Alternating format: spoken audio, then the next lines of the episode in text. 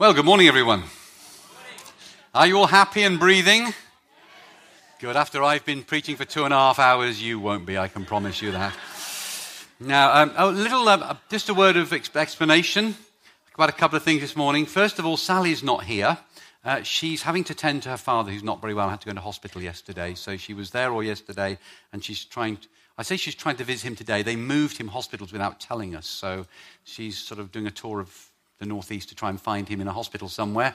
But eventually, when we catch up with him, you know, she'll be looking after him there. So appreciate your prayers and understanding there. Second thing is, I'd like to introduce you to a very dear friend of ours who's a, a more recent friend. We got to know this guy just over a year ago when we were visiting uh, Pastor Cesar's house in uh, Miami, in Florida. And he happened to have staying with him at the time, I think Richard and Manu. Were Richard and Manu in the house at that time as well? Between houses or something, weren't they? Yeah. So, Chris, would you stand up? This is Chris Navak. Uh, he's uh, uh, visiting from the States for 10 days. And uh, thank you, Chris. Um, he accepts invitations to dinner as long as it's expensive, delicate, um, particular food. And he likes friendship and he likes to mix and mingle with people. You may not have heard the name Navak, but uh, he has a wonderful mum and dad and a sister. By the way, do get in with his sister. His sister works for Nike. So if you want to be well equipped with all the latest logos for a fraction of the price, his sister is the, the, the person. But she's already got a boyfriend. I'm sorry, fellas. But um, nevertheless, I'm sure she's a lovely person in herself as well. but, um, but Chris's grandparents are also super people. They're from Germany. And you may have heard of his grandfather. His grandfather was the main speaker a couple of years ago in Bogota at the conference there. His name is Reinhard Bonnke. So, this guy is uh, an awesome guy in himself. He's actually studying in Bible school over in Redding, where Bill Johnson uh, and his ministry are based in California. That's, that's the hot Redding in California, not the, the cooler, wetter one in the south of England that uh, we have to put up with.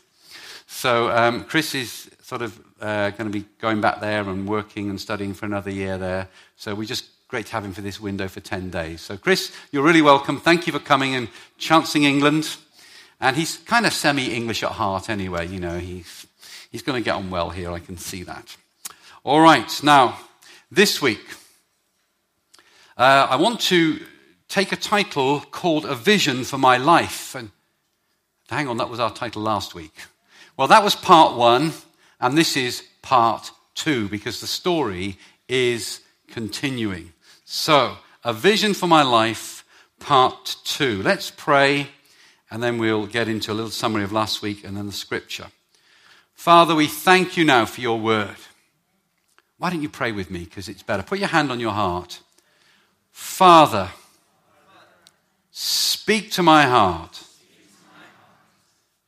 Change my life. Minister to my spirit. Touch me.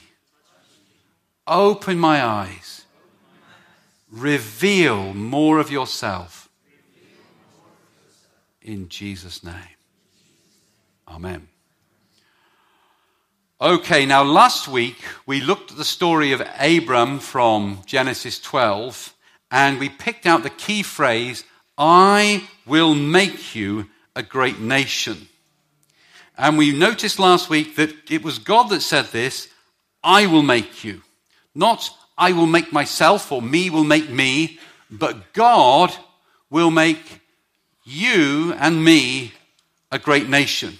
And as we looked at the promises of God, thank you, um, we saw this was a promise that came to Abraham.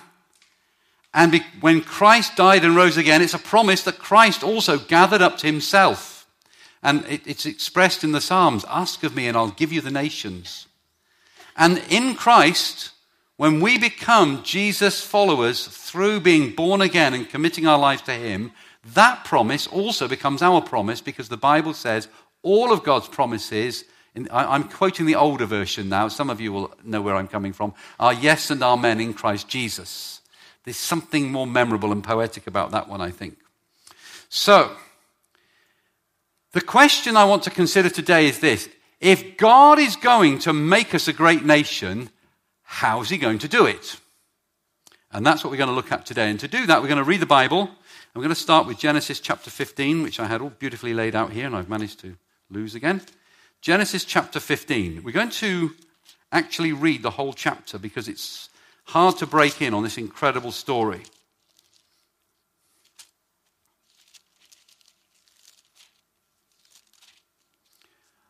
Genesis 15. After this, the word of the Lord came to Abram in a vision. Do not be afraid, Abram. I am your shield and your very great reward. But Abram said, O sovereign Lord, what can you give me since I remain childless, and the one who will inherit my estate is Eliezer of Damascus? And Abram said, You've given me no ch- uh, children, so a servant in my household will be my heir. Then the word of the Lord came to him This man will not be your heir but a son coming from your own body will be your heir. He, that's God, took him outside and said, Look up at the heavens and count the stars, if indeed you can count them. Then he said to him, So shall your offspring be. Abram believed the Lord, and he credited, credited it to him as righteousness. He also said to him, I am the Lord who brought you out of Ur of the Chaldees to give you this land to take possession of it. But Abram said, O sovereign Lord, how can I know that I will gain possession of it? So the Lord said to him, Bring me a heifer, a goat, and a ram, each three years old, along with a dove and a young pigeon. Abram brought all these to him, cut them in two, and arranged the halves opposite each other. The birds, however, he did not cut in half. Then birds of prey came down on the carcasses, but Abram drove them away. As the sun was setting, Abram fell into a deep sleep and a thick and dreadful darkness came over him. Then the Lord said to him, Know for certain that your descendants will be strangers in a country not their own, and they'll be enslaved and mistreated 400 years, but I will punish the nation they serve as slaves, and afterward they will come out with great possessions. You, however, will go to your fathers in peace and be buried at a good old age. In the fourth generation, your descendants will come back here, for the sin of the Amorites has not yet reached its full measure. When the sun had set and darkness had fallen, a smoking firepot and a blazing torch appeared and passed between the pieces. On that day, the Lord made a covenant with Abram and said, To your descendants, I will give this land from the river of Egypt to the great river, the Euphrates, the land of the Kenites, Kenizzites, Cadmonites, Hittites, Perizzites, Rephaites, Amorites, Canaanites, Girgashites, and Jebusites. Amen. Now, there are three things that God wants to do with us that I want to pick out this morning in order to make us into a great nation. Here they are in summary see something, resist something, believe something. And those are going to be my three points as we go through this message. Now, you'll notice something straight away about those three things see, resist, and believe. You'll notice those are all internal things they're things that are hidden from the outside. They are part of an inner life. They're an inner dialogue and an inner spiritual battle. It's a battle for something called faith. And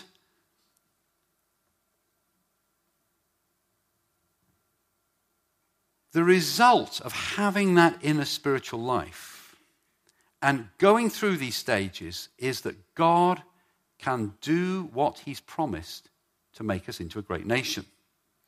Now, you may look the same on the outside walking down the street as everybody else, but actually you're not. You are different on the inside. Inside of you, if you know the Lord Jesus, is a spiritual life that's turning over and dialoguing with the Holy Spirit and reaching out to God and dialoguing with yourself and fighting for things and resisting things. And, and, and, and this inner life is working in you wherever you may be. It's real, even though it's hidden. It's God inspired, it's God breathed, it's God given, it's God awakened, it's a, a God given spiritual life. Let me ask you a question now. Do you have one? Do you have an inner life? Because if you don't, you can have one. And if you do, God bless you. So the message today is this if you do have an inner spiritual life, stay tuned because you're going to find out a little bit more about how that life works and how it affects you. And if you don't have an inner spiritual life, stay tuned because you're going to find out how to get one. Now, three things happened to Abraham, or Abram as his name is here, that began to make him into a great nation. They're, they're simple things, they're not complicated, but they are essential things. Here's the good news they're things that any of us here can do.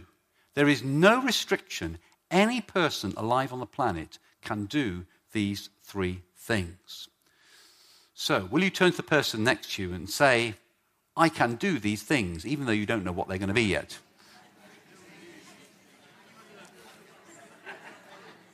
Good. Now, the way to do these things is to commit to them. And the challenge, as always with spiritual things, is not how rich you are, how poor you are, how well educated you may be or may not be, how high or low your social standing is, what kind of job you have. The challenge with spiritual things is this Will I commit? You know some of the richest men in the world can't commit? Some of the most famous people in the world can't commit. You sitting here have more power at your disposal, more ability in your hand right now. You're richer than Bill Gates. You're more powerful than Tom Cruise. Uh, we saw him the other day, by the way. I just want you to know. If you, if you see Instagram, you know, I waved to Tom, he waved back. You know, uh, like we're all, he did actually. He waved back. I'm serious. This is true. But you know what? You're richer, more famous, more capable, more powerful than posh, rich people, famous people like that. You've got something that the world can't give and the world can't take away. And I'll stop there, I'll start singing and embarrass myself and all of us. So, let me caution you from the start, though, there's this. Though it's all perfectly possible, these three things are costly. They involve time and energy and commitment. They involve a commitment to desiring and investing in your inner spiritual life and to winning through in a particular inner struggle. You ready for the three things? This is how it used to be on the radio when I was a kid. Are you sitting comfortably? Does anybody know how to finish it off? Good, then I'll begin. Right, some of you have heard the same things I have. Okay. So the first thing is this in order to be made into a great nation, you have to see something. And the thing you have to see this, you have to is this. You have to see a vision. Now Genesis 15:1 that we just read says this. After this, the word of the Lord came to Abram in a vision. Now, you'll notice in chapter 12, if, if, you, can cast your mind back to last week, God spoke to him, but it doesn't say he spoke in a vision. God can speak to us in different ways. By the way, how many of you are glad that our God is the God who speaks? I mean, I'm, I'm glad you're glad because the Bible promises the, one of the key differences between this God of the Bible, the God and Father of our Lord Jesus Christ, the God who loves every one of us, is he speaks. So, can I say to you, if he speaks, listen to him. Expect him to speak to you. And when he does speak, please don't be apologetic about it. Say, I felt God speak to me. God's been speaking to me through his word. God showed me a picture. God made this impression on my heart. Be willing to say, God speaks to you, because that's what distinguishes our God from the idols of the nations. Thank God, our God is the God who speaks. Amen? And he's speaking to you every day.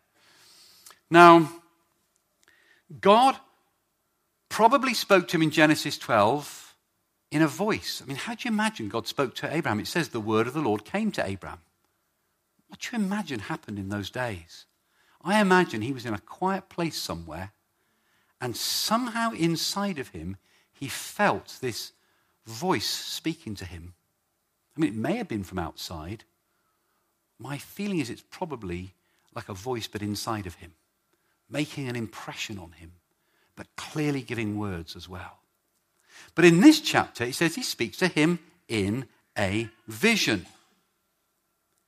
Now, speaking in a, speaking in a vision is different. And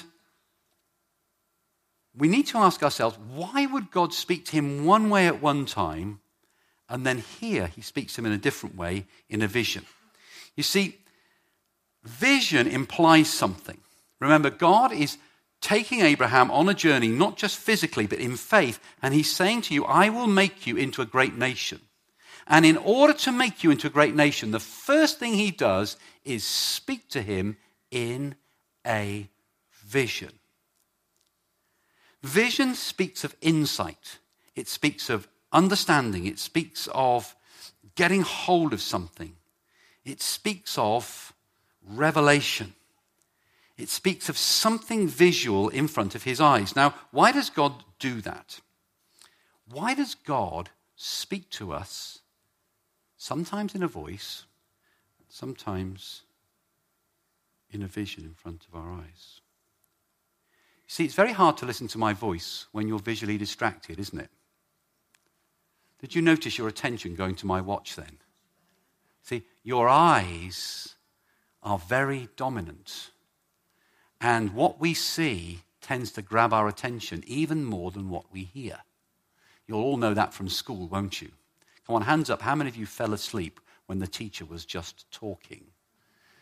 Oh, look at all these sinners as a form. There's quite a few. Boy, you must have had some terrible school life here. I can remember some of those warm summer afternoons and the teacher droning on and your head kind of nodding and going like, listen, it's hard to listen sometimes, but when you see something, if the teacher puts the TV on or shows you something or demonstrates something, that's a lot easier to concentrate. God wants to get our attention. He wants to demonstrate something to us. He wants us to understand and get insight. So he gives Abraham a vision, something that will get a hold of his attention and really make an impact on him. Now, let me see if I can demonstrate this another way. Roxanne, I wonder if you can come and join me up on the stage here. Yes, I know. She's, she's, she's primed for this, but thank you for helping. Now, can I? I just want to say something to you here. Our name is International Harvest Church. So we're going to do something a bit international here. This is to help Chris because he's just come to Newcastle for the first time and he needs a bit of help to understand the way things are here. And if you're not British born, I hope this will help you. So, here we're going to have lessons in being English number one how to queue for a bus. Okay? So, ¿listos? Ready? Oh, it's not going. Are you going up here? Oh, no, you're going through your headphones. I'll, I'll carry on doing it like this. No, it's working. Okay. ¿Están listos? Are you ready? Okay.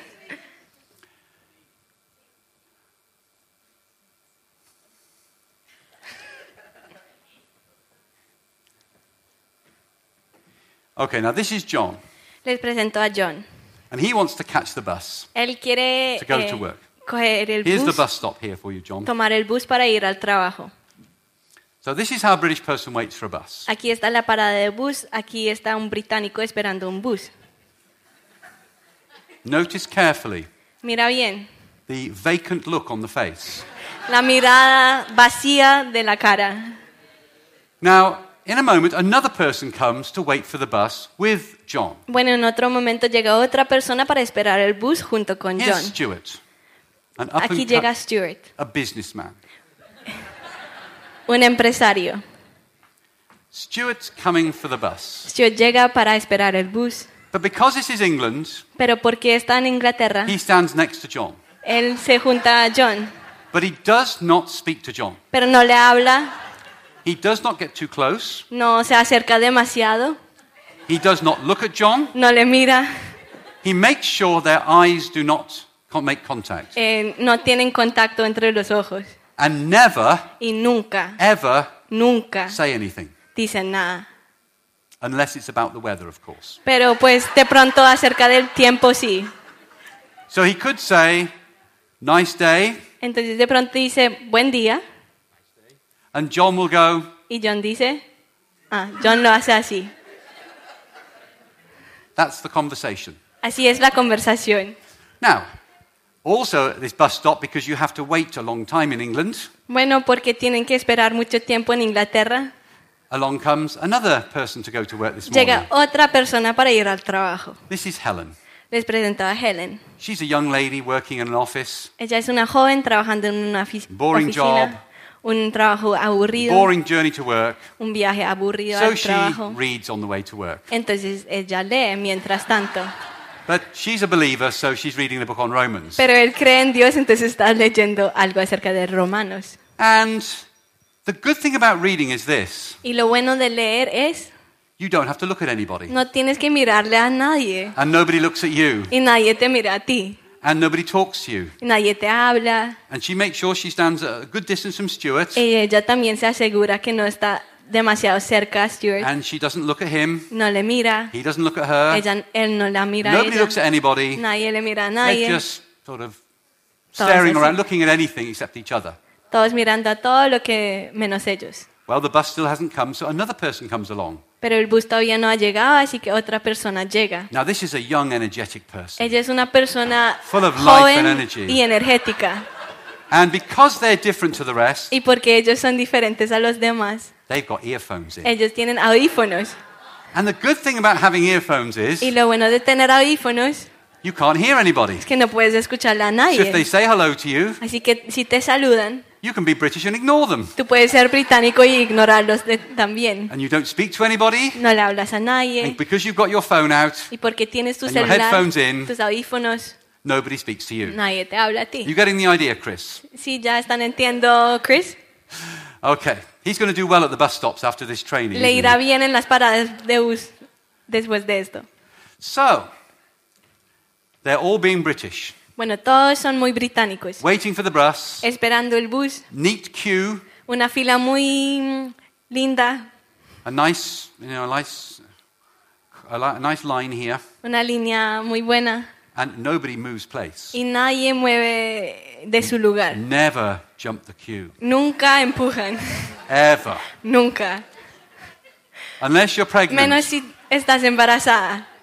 That's that's why Jen got pregnant. Por, por eso se embarazó Jen. Now, here they all are, Aquí están todos. and basically it's boring waiting for the Y pues bus, es aburrido esperar el bus. but not for one person, Pero no para una persona. because this person is also going to work on the bus, Porque esa persona también está yendo al trabajo en but el he's bus. different to the rest. Pero él es diferente. Because this person, Porque esta persona he has a different way of waiting for the bus. tiene una manera diferente de esperar el bus. Here he comes. See if you can. Y aquí viene.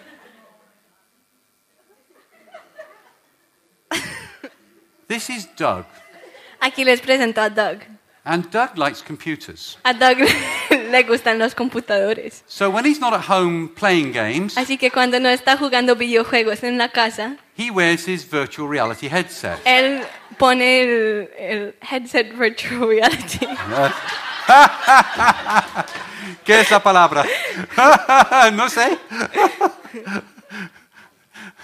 okay. Now, you notice how Doug stands in the queue differently to everybody Bueno, else. ya se dan cuenta que Doug es un poco diferente a los demás. Please note, this De- is not British. Pueden dar cuenta que eso no es británico. This is the very worst thing you can do as a British person. Eso es lo peor que uno puede hacer como británico. The others will now turn and look at him. Los demás, tam- todos ya van a mirarle a él. And you'll notice how unhelpful their looks are. Y se dan cuenta como que las miradas no son muy amables. They are superior and British. Ellos son mejores que él. Ellos They son are británicos. quiet and self-contained. Son tranquilos.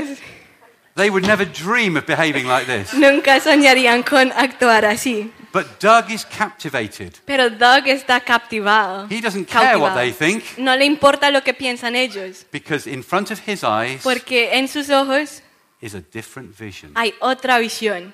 When you have a different vision, Cuando uno tiene otra, una visión diferente, it changes everything, lo cambia todo. even if you're British. Aún si eres británico. Amen. Thank you very much, guys. You can sit down. Muchas gracias a todos. Thank you, Roxana. We are the church that likes to give you everything, you know, full lessons in how to be British. So now,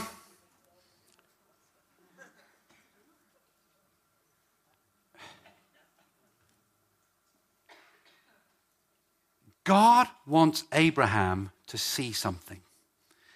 And he gives him this. I'm still waiting for the translation now. I've got so used to that. He, he gives him the spiritual equivalent of virtual reality goggles.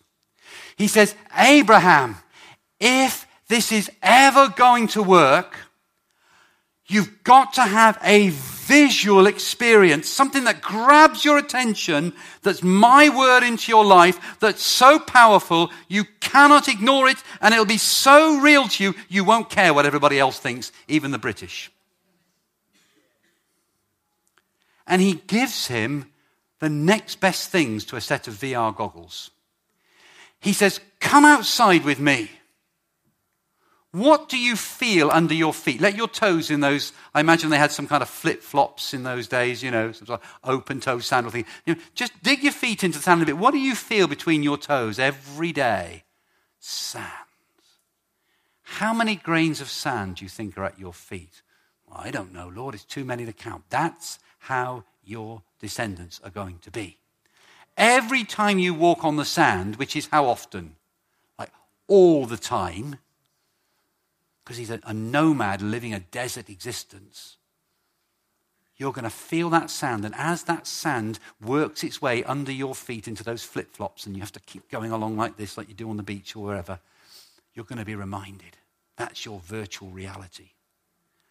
And then at night, when you step outside your tent, what do you see? No street lights, nothing to uh, get in the way of the night sky, no light pollution. You're going to see a beautiful array of stars. Abraham that's your vision.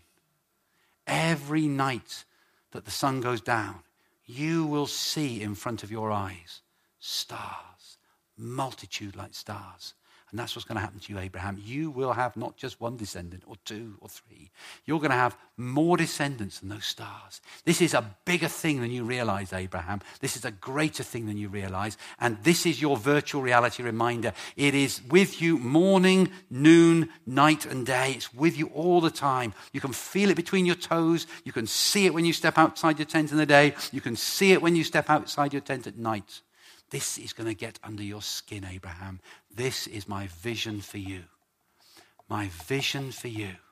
My reenactment, my, my thing that I'm going to superimpose over your eyes wherever you go and look at the world. You're going to see multitudes. You're going to see stars and sand, and you're going to think, descendants. That is what God is going to do to me. That's how He's going to make me a father of a great nation. The first thing He does to make us is to change our vision, to change what we see. And the problem with the church today in many parts of the world, especially this part of the world, is most people are like those people in churches, like those people standing at bus stops. They're kind of bored. You know, what am I here for? I'm just waiting for this bus to come along that says heaven on the front of it.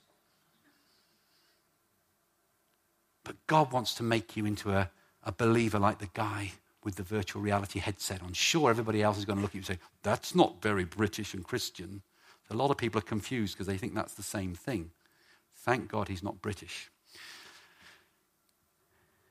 But God wants to give you that headset in front of your eyes so that wherever you look, superimposed, you see souls and cells. And you say to yourself, I will be the father of a nation. I will reach and touch my generation. Now,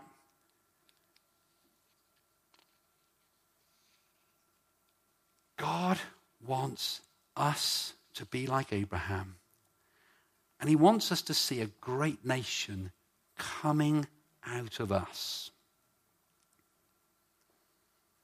So, if I could be blunt with you for just a few minutes. And I'll go back to being nice to you.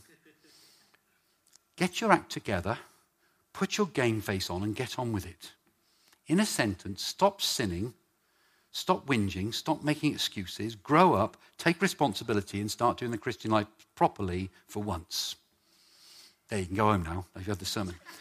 if that's too complicated, let me give you another simple summary of where this message is going. Change! Now! All right, can you remember that? I'll do. Never let it be said we don't speak directly to people. Now, remember, we said that. We said the other week, our heart and vision, our goal is to change our natures, our neighborhoods, and our nation. And it starts with a vision. Only a vision from God will change us.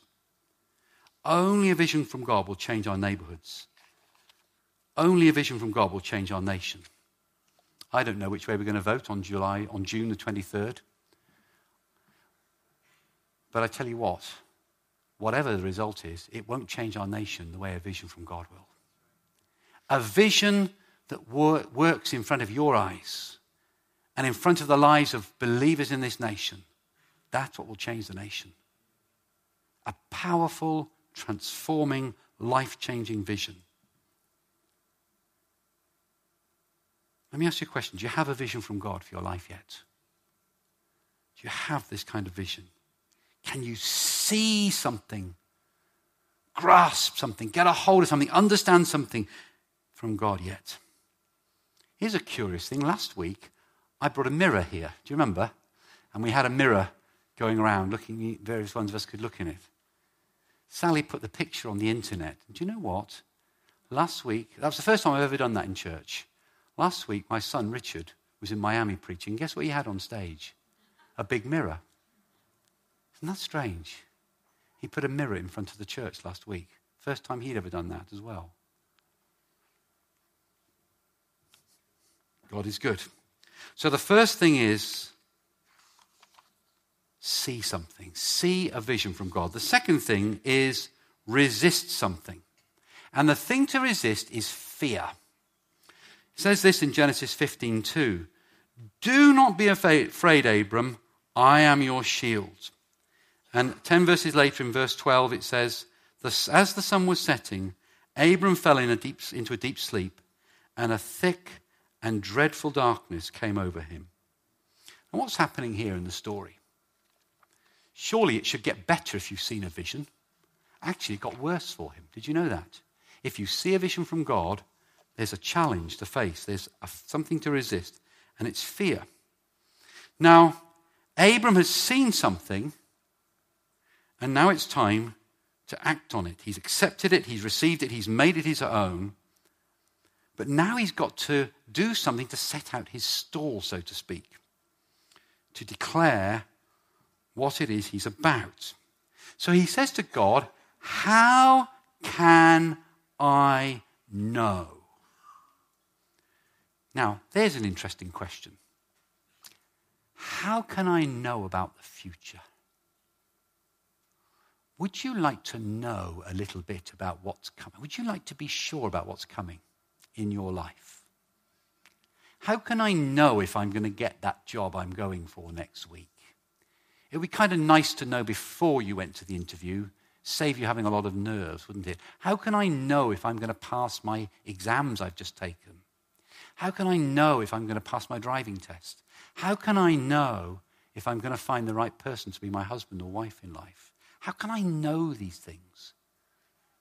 Seems like a big order that Abraham was asking God. How can I be sure this is going to work out? What he said to him, How can I know that I will gain possession of it? Now, God's simple answer is this okay, let's do a deal. Let's shake on it. I don't know if people still do this anymore, but years ago, before we got internet and paper and typewriters and modern accountancy methods, when people did a deal, they would shake hands on something. Have you ever seen anybody do that? I've done some deals where I've shaken hands on them. So it's an interesting concept, actually. Right up to that moment, you're, I, was, I remember once booking a, a boat to take a load of young people on from church. And right up to the moment, I was just talking with the guy who owned the boat, and we were sort of horse trading a bit and how much it was going to cost. And, you know, he's trying to take the price up, and I'm trying to take the price down. He said, okay, you can have a lower price, but no life jackets and things like this. And so we're trying to do a deal with the life jackets and uh, so on. And, and then at that point, he said, okay, it's a deal. And then before I knew what, he stuck his hand out and he took hold of my hand and he shook it. It's a strange thing when you press somebody's flesh, when you actually you connect with them. I can't go back on this now. If he's shaken hands with me, he really means that's the price. It was a good price too. He got a full boatload, we got the whole boat to ourselves. I mean, everybody, everybody won on the deal. But the minute we shook hands, it was like something transferred between us. And this is what happens here between God and Abraham. He says, Abraham, I want you to be so sure about this promise, so sure about this vision, I'm going to shake hands with you. And the way God shakes hands with him is he asks Abraham to go public on it. I shook hands with this guy in the high street. Everybody saw it. You know, it was, well, it was the high street, in front of the, the, the, the main road going around the, the harbour front there. So the boat was right next to us. So everybody could see that we shook hands on this deal. This is a public thing. So God says to Abraham, Abraham, I am going to give you the reassurance you want. And it comes in this form. You get ready for the equivalent of making a contract, signing a deal, or shaking hands on it with me. And to do that, he says, make a sacrifice, make an offering, line it all up, and then wait till I turn up. And when I turn up, the way you make the offering is you walk down one side between the carcasses, I walk down the other, and as we cross over, the point at which we cross, that's the deal made. That's how we do it. And everybody can see it. Wow, awesome way to make a deal. So Abraham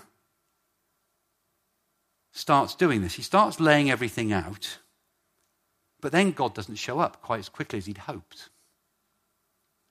And when God doesn't start to show up, somebody else does show up. It's called the birds of the air. And the birds start to come in, they start to peck at the carcasses that he's laid out there. So he's running around up and down this little lane he's made, waving the birds off, being his own human scarecrow. Get off, get off. No, no, no, no. So he's trying everywhere to keep this thing clear.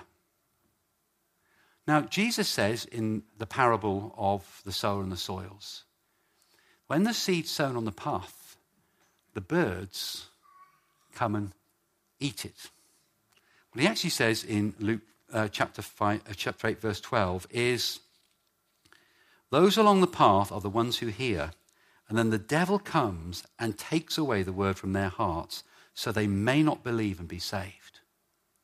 See, right from the word go, God wants to put his word, his voice, his vision into our lives. And the moment that arrives in our lives, the birds are there.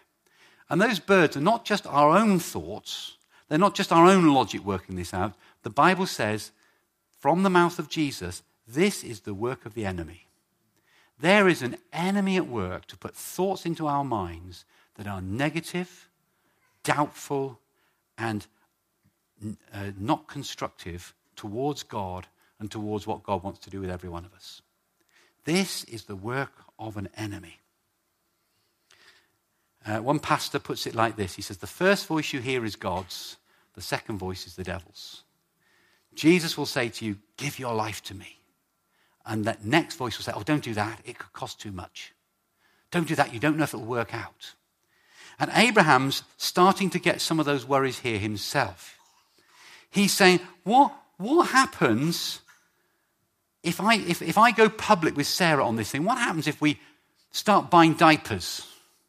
We start buying him baby food. And we buy a stroller or a pram or a pushchair. And we start getting a little, you know, the things you put in the nursery, those little mobiles you put up for babies. And we buy a, a cot and we, we paint this thing blue on the inside. I don't know how you paint the inside of a tent blue, but, you know, we have a blue room in the tent and we get it all. All the neighbors are going to see when we get it all fixed up. We're going to go public with this thing. We're going to start to make preparations, and the neighbors are going to look, How old are you? How old is your wife? Are you adopting by any chance? I mean, are you serious? And the longer it waits, the more stupid you're starting to look. So some fears are starting to grow in Abraham now. Now, the antidote for the birds, of course, is to chase them away you and I will always hear those thoughts coming to us. Jesus tells us about them. That's the challenge.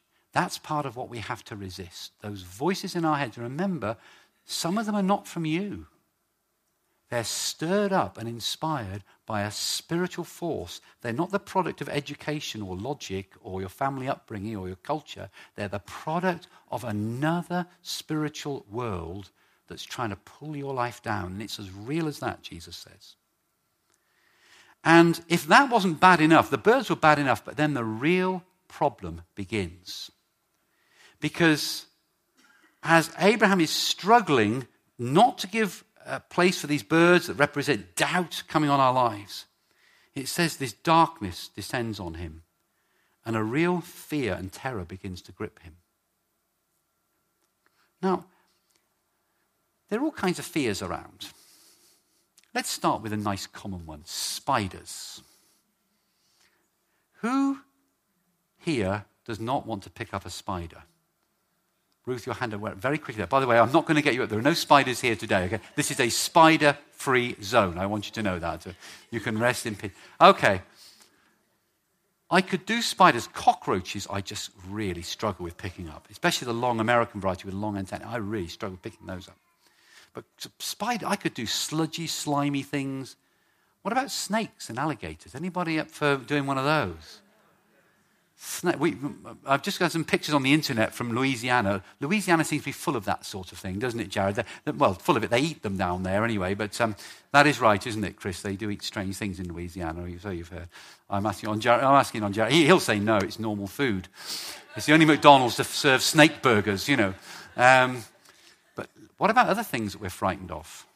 Anybody frightened? Anybody not like being shut in a lift or closed spaces? Anybody a bit worried about that? Get a bit sort of, you take the stairs in preference to that? That's a few of you, yes. What about fear of the dark? Anybody ever, especially when they were little and younger, anybody get frightened of the dark, and wonder what's out there? That's quite a few of us. Okay. So Abraham has to face some fears. Now, let me say you something about fears. As the darkness comes down, your fears are magnified, whatever they are. And here's the problem with being in the darkness you don't know what else is there with you. You might have been on your own a moment ago, but who else has, or what else has crept up to you in that darkness?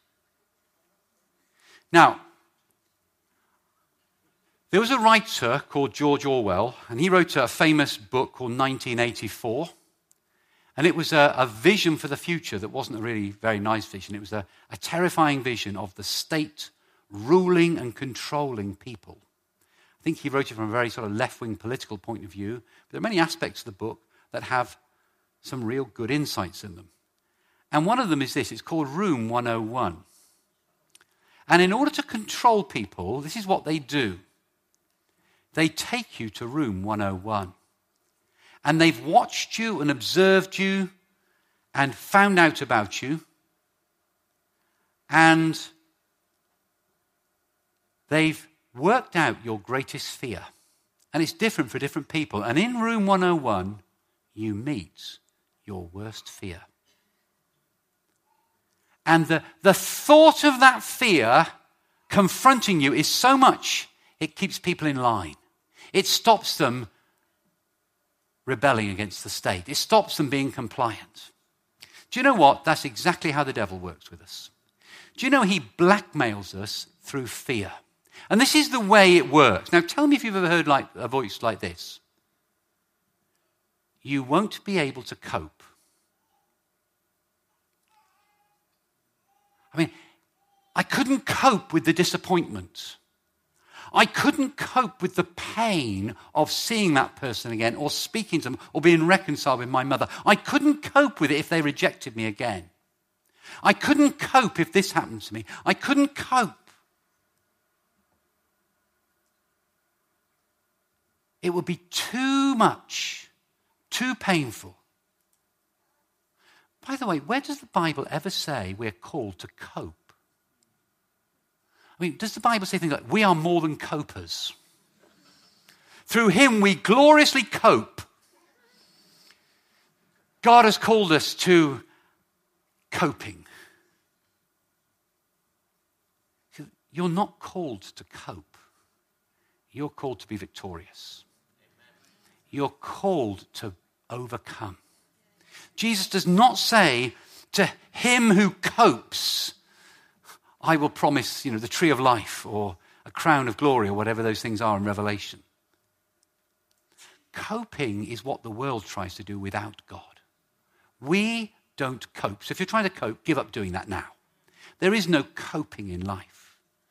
there is overcoming in life through him who loved us and died for us.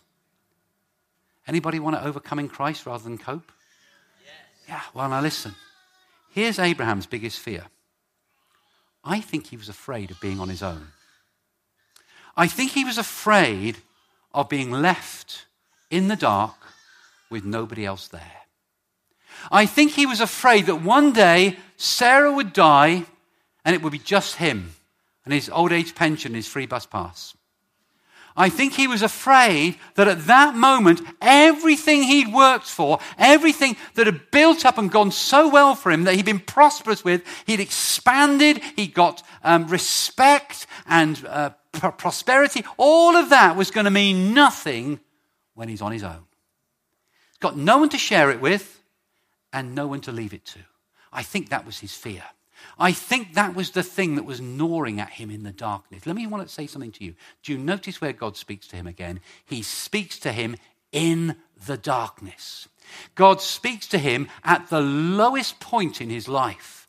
God calls out to him and reassures him when he's at rock bottom. Not only does our God speak, not only is he different to all the gods in the world, he speaks when it's most inconvenient to Him. He comes to us when we're at our worst, not at our best. He visits us when we're in the most terrible depression and loneliness and sadness and feeling defeated. That's when He comes to us. This is a good God, isn't it? I mean, nice to get a visit from Prince Charles or the Queen. How much nicer to get one when things aren't going well? Do you notice they always turn up when there's floods or terrible things happen? It just encourages people. Hey, my home's flooded. It's, it's a mess. The rivers come in, all my furniture. Second time it's happened in about 18 months. But Prince Charles is knocking on the door saying, Oh, hello, how are you? It kind of makes a difference, doesn't it? Prince Charles is with me at my lowest moment. It encourages you, it lifts you up. Listen, if the prince can come and visit me, we're going to get through this. If the prince can come and visit me, there's a way out of this. If the prince knows about this, somehow it's all going to get better. Let me tell you, if the King of Kings knows about it, it's going to get better. If the King of Kings visits you, everything's going to change. And let me say one more thing to you in the darkness, and then we'll have the lights on. I want you to get something here. Many people end up in a situation of darkness in their lives, and then they end up gripped by these fears, and that biggest fear of all, you can't cope. You'll be on your own. And that lie permeates their mind so much so they get really trapped there. I want to say something to you from our experience with training in life languages. You, um, most of you will know what that is, I think. Uh, life languages is a Christian based, Bible based profiling for how you like to communicate with the world and how you like the world to communicate with you. So it's a training we give here and in other places. It's Been a very helpful tool for us. And here's one of the observations from life languages. When we get distressed, we react in certain predictable ways. And if you've done the training, you'll know what that is. But what we haven't taught, uh, talked, about, talked about with most of you is what happens when we continually get distressed in the long term. And what happens is you tend to spiral down even lower than the normal distress levels. And each life language has a particular way of being distressed. And once somebody gets in that position, they're in trouble. Because instead of orbiting the sun where the earth is, near enough to get warmth and light and, and live well, you end up orbiting out where Neptune or Pluto are. And that's a dark place out there. You can still see the sun, but it's a long, lonely orbit. And the question is, how do you get in from being that distressed when it's that dark and it's that cold and it's that awkward and that awful? And what people tend to do is the wrong thing. And this is why I'm telling you this. And if you've ever found yourself in this position and got out of it, God bless you. You've done a great thing. If you're in this position now and you want to know how to get out of it, tune into what I'm about to say in the next few minutes. When we're out orbiting with Pluto and it's dark and cold, what we try to do is get people to help fix us we go for counseling. And that's a good thing. I'm not knocking it. It's an excellent thing. It's helped me in the past enormously, and it will help any of us. But there's a limit to what counseling can do. And we go for help in other directions. But there's only one solution that can help us when we're out in Pluto's orbit, and that's to bump into God, bump into Jesus Christ, have a personal encounter with Jesus, and He will shift you back into orbit. And so many folk don't want to do that because an encounter with Jesus has a cost factor to it. It means you have to change something, and we want to be changed without changing. That's a strange sort of conundrum, isn't it? I want to be changed without changing, but that is what human beings are like. You know, I want to change my car and have the, a different one, but I want the same one as well. That gives the garage guy a real headache. What to give you? Most people just buy another one of the same in different colour, don't they? It's... Uh, Can you hear me in the darkness there? God will meet us in our darkness. The thing that changes us most in our darkness, most in our struggles, most in our fears, most in these difficult situations we're in, is not other people. There's a limit to what other people can do for us. And we need to know that limit. There is a time and a place where it's God and God alone. And it was here for Abraham. Nobody else met him in the darkness. But God spoke to him. He spoke prophetic things to him. He spoke into his life, said, Listen, you are going to have descendants, and this is what's going to happen to them. I haven't just planned to give you a son, I've got the next four or five hundred years planned out. Those of you that life, like life languages, God is a shaper too, yes.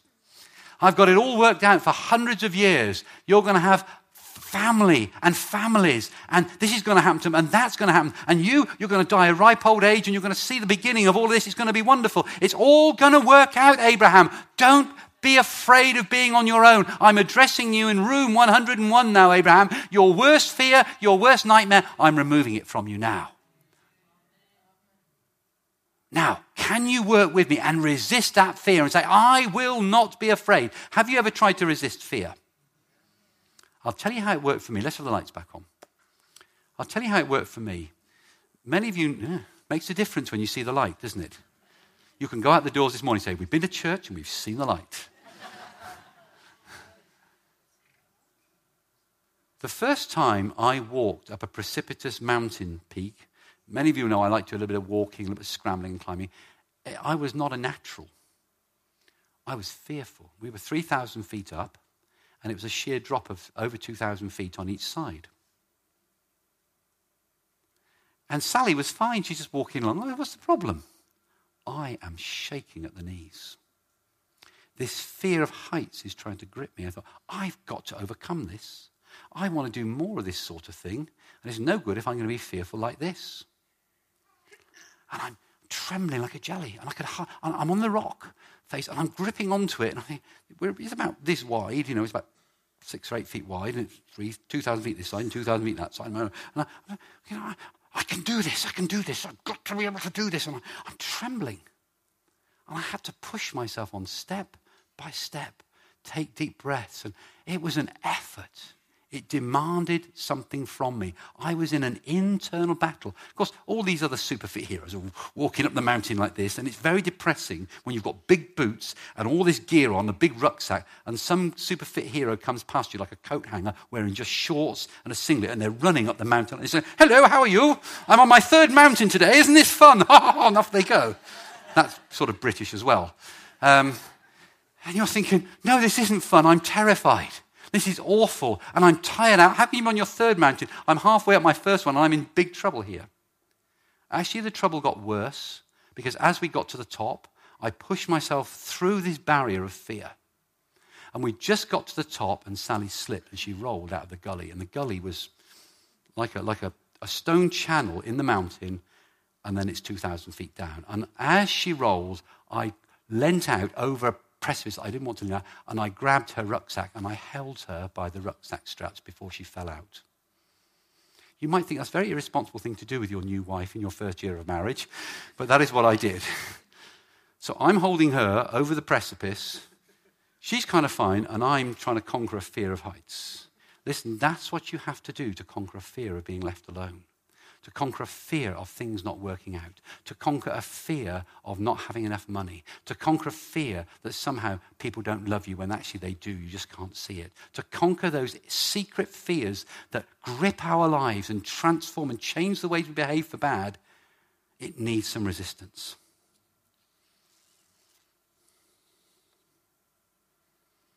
In the darkness, Abraham had to confront his fear. but God met him. And I promise you this the God that promised and loved Abraham loves and promises you as well. And as much as he met Abraham in the darkness, he will meet you and me. He will do it.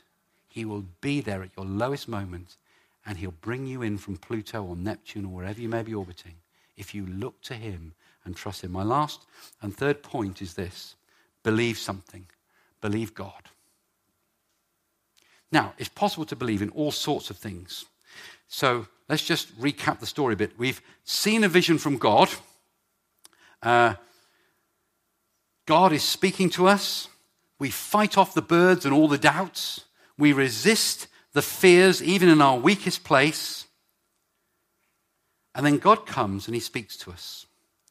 It says in verse 18 of uh, Genesis chapter 15 On that day, the Lord made a covenant with Abraham and said, To your descendants I give. God makes the deal, he shakes hands on it, and says, Abraham, you will have descendants. So, what does Abraham do? What do you do when you're promised like that? Well, the only thing you can do is believe. Hang on and believe. Just keep believing and never give up believing until you see it happen. That's belief. You know, there's a great line in the, the, the only decent Matrix film was really the first one. The rest, they just went wacky after that, and uh, the people that made them are that wacky. But there's a great line in one of them. I think it's the first one, the second. And he said, This guy says, I don't believe what you believe. And he says, My beliefs don't require you to. Whether you believe it or not, I believe it, and it's real to me. See, I'm not, I'm not fazed if you say you don't believe it. What difference does that make to me? I believe it, and I know this is true. So you're the one that's got some changing to do. I found my belief. I found what I'm looking for. And I believe. And you can't shake me by saying you don't believe. You're the one that's on shaky ground. I'm on solid ground. So, what is it that Abram actually has to believe then? Does he have to believe he's a good guy and he deserves a break just for once in his life? You know, that's what some people think believing is. You know, I deserve better. Does he have to believe the Apostles' Creed and the doctrines of the church and the, the rules of that denomination and all that sort of thing down? Mind you, those are good things to believe in, but do some of them anyway. But, you know, that's not what he's after believing. He is being asked to believe in something simpler than that, and that's God himself. It says, Abraham believed God. If you want your doctrine summed up in one word, it's God. If you want to know what you should believe, it's God. And not just any old God, about the God of Scripture, the God of the Bible. That opens the door to all those other little bits of belief. But the biggest single point of belief is this simple thing he believed God. He believed him. Now, Jesus says something similar. In John 6 28, he's in this debate with the crowd about the bread of life and so on. And the crowd say to him, Okay, then, well, what must we do to do the works that God requires? Now, they're a Jewish crowd. And so they're thinking, well, do we go to synagogue twice a week? Do we um, read our Torah, our, our, Bible, a bit more? Do we give more money to the poor or to the rabbi? Do we um, not eat certain other foods before we could eat. I mean, they're thinking religious duties and meetings. And this is how John answers. John 6:29 says, sorry, this is how Jesus answers. He says, "The work of God is this, to believe in the one he has sent." To believe in the one he has sent. That the greatest work of God you and I can ever do is simply to rest in God and believe him. Everything else comes out of that. The greatest work you can do for God is not to feed the poor, although that is a good thing to do. It's not to help people in various ways. That, again, is an excellent thing to do.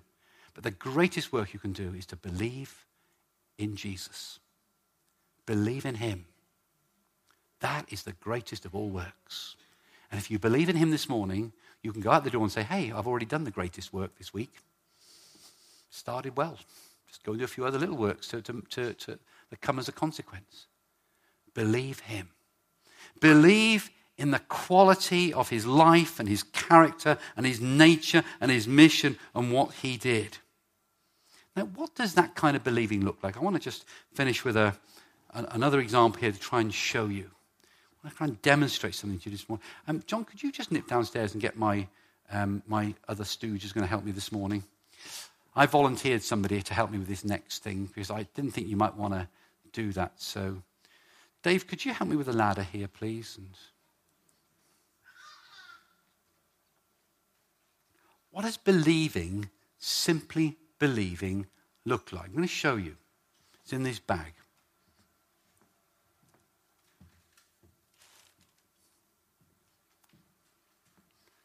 When I show you what's in this bag, you will understand how to believe like Abraham did. You will be as equipped, as spiritual, as holy, and as good as he is. You ready for this? Here we are. This is Abraham in the back. You can bring me the ladder, Dave, and just pop it up up here.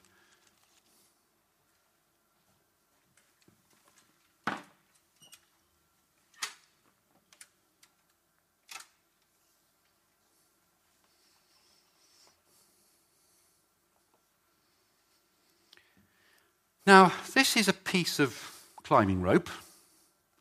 For the technical among us, it's called Kernmantle rope. And it's the thinnest sort of rope you can get. It's eight millimeters across in diameter. Most climbing rope is nine millimeters. It's a bit thicker, easier to handle, it's a bit lot stronger. That one millimeter makes it a lot more bulk in it. If you're abseiling, we've got one here in the building, it's a 10 millimeter rope and you climb on either two, mil- two 9 millimeter ropes, or if you're American, you climb on one 11 millimeter rope. It's a big, thick rope, much heftier than this, much heavier. So this is the lightest, smallest, proper rope you can get. And so with 9 millimeter, they double up. So I'm just going to take one strand of this 8 millimeter rope here and see what we can do with it here. And this is what belief is all about. You see, it's one thing to believe that this rope is rope and can do something, it's another thing to actually give it a try. So, Paul, why don't you come here and help me?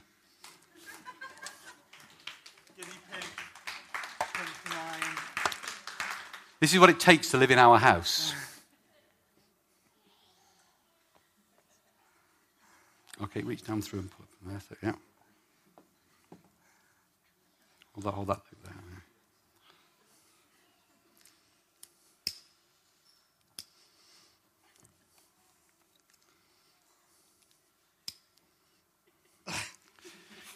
You've been eating too much breakfast at our house here, Paul. Is, even I can get this on. Let, let go, let me uh, know. Yeah. Oh. Got to be tighter, it won't work. Right, let's take the screw gates on there.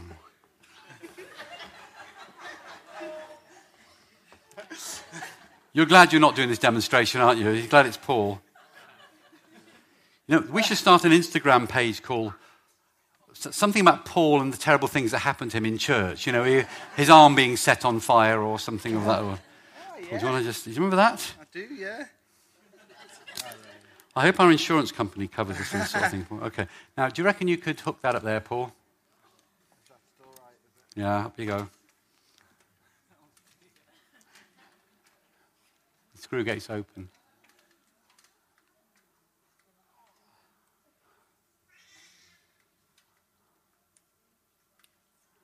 Now, remind, I'm trying to give you a vision here.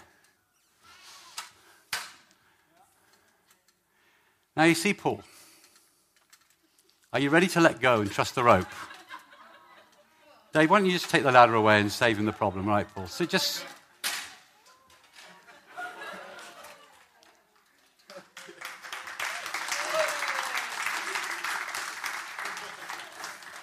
Look, he's not even in control. I've got the other end of the rope. Put your legs out. Come on, a bit more dignified pose there. Come on, that's it. Lean back a bit. Look like you're enjoying it. That's it. That's it. Now, now just sit still. That'll do fine. Now, look. Simply believing looks like this. See, this rope might seem confident enough when he's only got a meter to fall. But that same mountaintop that I was scared on, a few years later, we met a whole pile of people up there who were lost. A couple of times it happened to me, and then I had to get the rope out and rope them up at 2,000, 3,000 feet. And when a rope's holding you at that sort of height, then you really are worried is this thing going to work or is it going to fail? Now, all that's suspending Paul up there is belief. Eight millimeters of mantle rope is his belief. All you have to do to become a great nation is believe God. Believe the one who said, I'll do it through you. It starts there. It starts with a vision, it starts with rejecting fear, and then it just becomes a belief in your heart. I believe God wants to use me to be fruitful. I believe God wants to use me to have faith and help others have faith and then lead them in that faith. Now, if we don't believe, we'll never give the rope a chance. The first time I did this on this rope was not as easy as this. I can remember it was on a railway bridge up near our house, between the trains, you know. And I said, no, it was a disused line. It was probably about 30, 35 feet up, from that sort of height. And I dangled over the edge on this single piece of rope. And I didn't have any of this gear on that Paul had here. I did what was called a classic abseil with a rope cord around my body. And I just abseiled all the way down there on my own with no safety rope. I don't recommend it. Um, but I put my belief in that rope. Do you know what? It worked. It works, doesn't it, Paul? I better let you down there. It's probably quite uncomfortable now. There you go, Paul. Well done. That's what believing looks like. That's all you have to do to believe God is to do what Paul did there. Put your trust in something that on the face of it doesn't look that substantial, but it has the backing, the guarantee, the promise, the word of the Almighty God.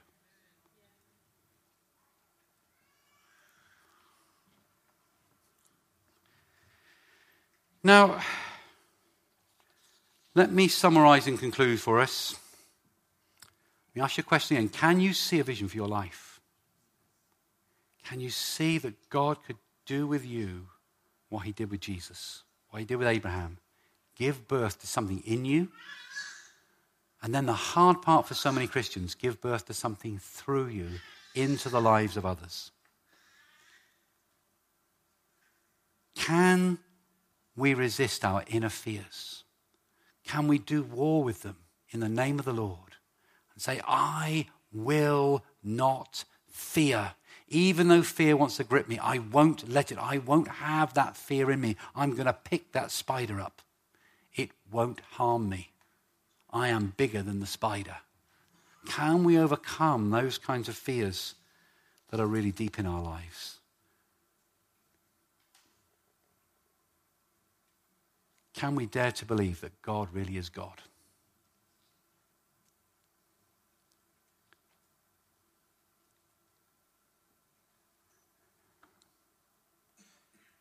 Can we believe that Jesus gave his life for us 2,000 years ago to sort out our pasts, to forgive us for the wrongs we've done,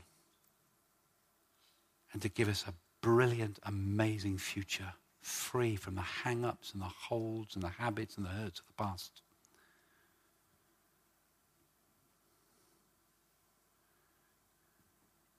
If you can do those three things, then this is what's going to happen to you change, transformation, turnaround, hope.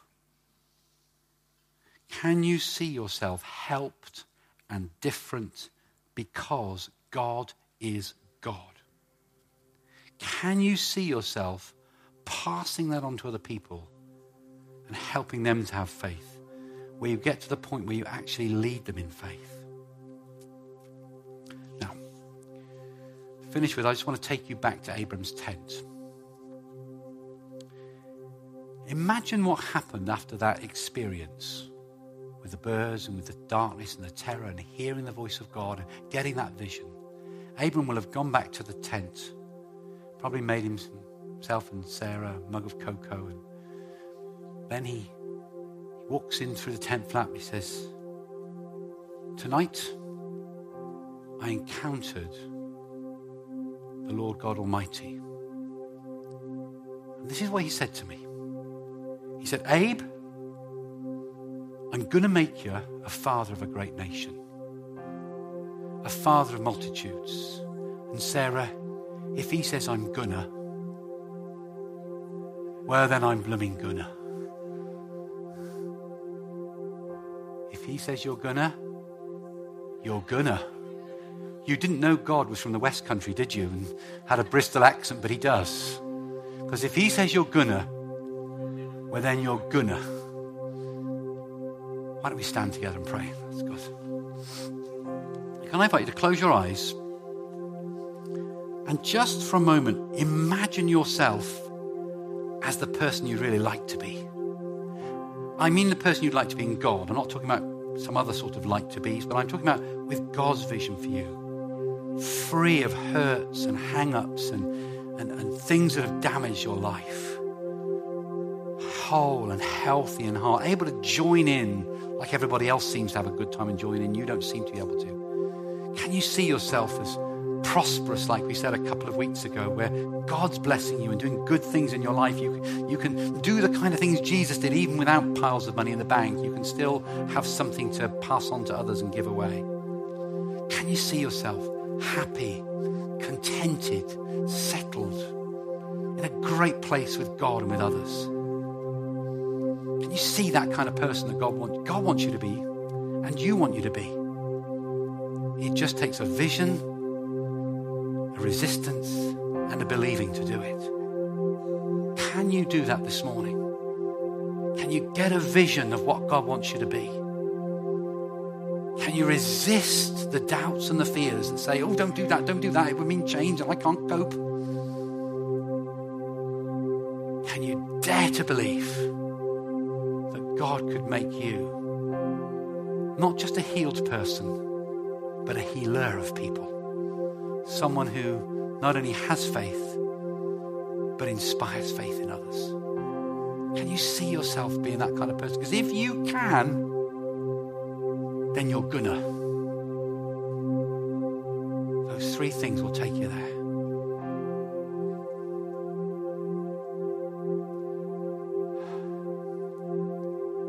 While our eyes are closed, I'm going to invite two kinds of people to come forward just for a little bit of extra prayer before we finish. Now, you don't have to do this, but I think it'd be a good thing for you to do. If you know when I was speaking that you're at rock bottom, or pretty near it, or you're in darkness, and you feel like you're orbiting out with Pluto, and it's cold and it's lonely and it's dark out there, you don't know how to get in, nothing seems to have worked. Would you give Jesus a try today? Would you say, Jesus, you take the keys and drive this car for a bit because I've just, I just got nowhere here. Would you give Jesus a chance in your life? Would you be willing to give him the steering wheel and say, I'll be the passenger, you be the driver. You run, you drive my life the way it could be driven maybe we'll get out of this darkness and into a better place. Will you dare to trust God for an encounter with Him right now? It will change your life. If you will, I want to invite you to come forward. That's a bold thing to do. Remember, this is public because this has to be something that you win through. In a, it's an inside battle that you need to show something on the outside about. If you believe in the Lord Jesus already, but you still feel like you're in a dark place, or you're in a struggling place, and it just seems cold and dark to you right now, I want to invite you to come forward as well. I just want to come and simply just lay hands on you very quickly and pray for you, just as a, as a point of contact for the Holy Spirit to speak to your life and do something for you and encourage you that God loves you and He is speaking to you in your darkest, lowest moment. And He's going to bring you out of there if you'll see and resist and believe. So I'm going to invite you, come forward now if you want to. You don't have to, but I think it'd be good for you if you're in that position. It will help you overcome something. Floor's open. I'm going to pray.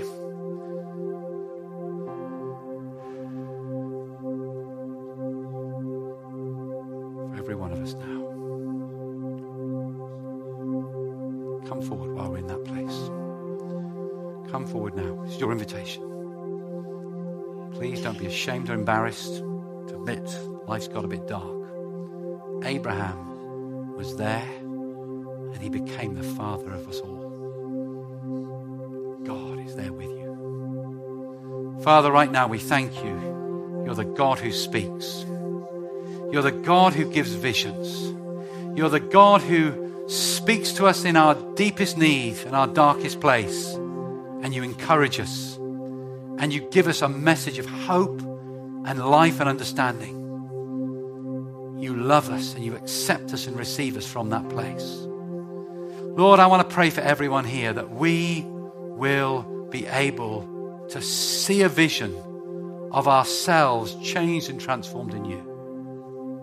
Lord, I want to pray right now that we'll be able to resist all those fears inside and live without fear because the love of God is in our lives. And right now, Lord, I want to pray for fears in this place. I want to speak to fears that my marriage will break to go in the name of Jesus. I speak to that fear of a broken marriage to go now in the name of Jesus. Lord, I ask you for strength in the inner person to resist and rebuke that fear and replace it with faith for a successful marriage. Father, I speak to fears here now fears of loneliness, fears of I'm different, fears of I'll never be like that or I'll never be one of them. Lord, fears of little things and big things, fears of financial hardship and ruin, fears of I'll never get out of debt, fears of uh, I won't even finish my course, fears of I won't get over this illness or this problem. Lord, I speak to those fears now. Fears that I can't cope in life with hurt and pain and disappointment. Lord, I want to speak to those fears and say, Lord, even though we go through the valley of the shadow of death, you are with me. You are with us, Lord, in those dark moments, and we will get through, not because of ourselves, but because you're with us. And that's what makes the difference. And you speak in those dark valleys, and you speak in those times, and you turn the situation around, and you bring us through to a better place. God, I speak to those fears to go now from our lives in the name of Jesus. And Lord, may we be a people that just believes. Lord, Paul didn't take out a calculator and start calculating the rope and the load and the strain. He trusted me enough to get on that climbing rope and hang there. He trusted my hand not to let him go. And God, may that be a picture to us all that we trust you with our lives. In your hands, you control the, the other end of the rope. And Lord, we're just resting in you in belief. God, I pray, make us a people of vision a people that resist the enemy, a people that believe and have faith. And Lord, through that, we will become fathers and mothers of multitudes, of nations, of growth. Lord, I pray, give us grace to change wherever we need to change, grace to hear your word into our lives, to believe you and to see that change happen in Jesus' name.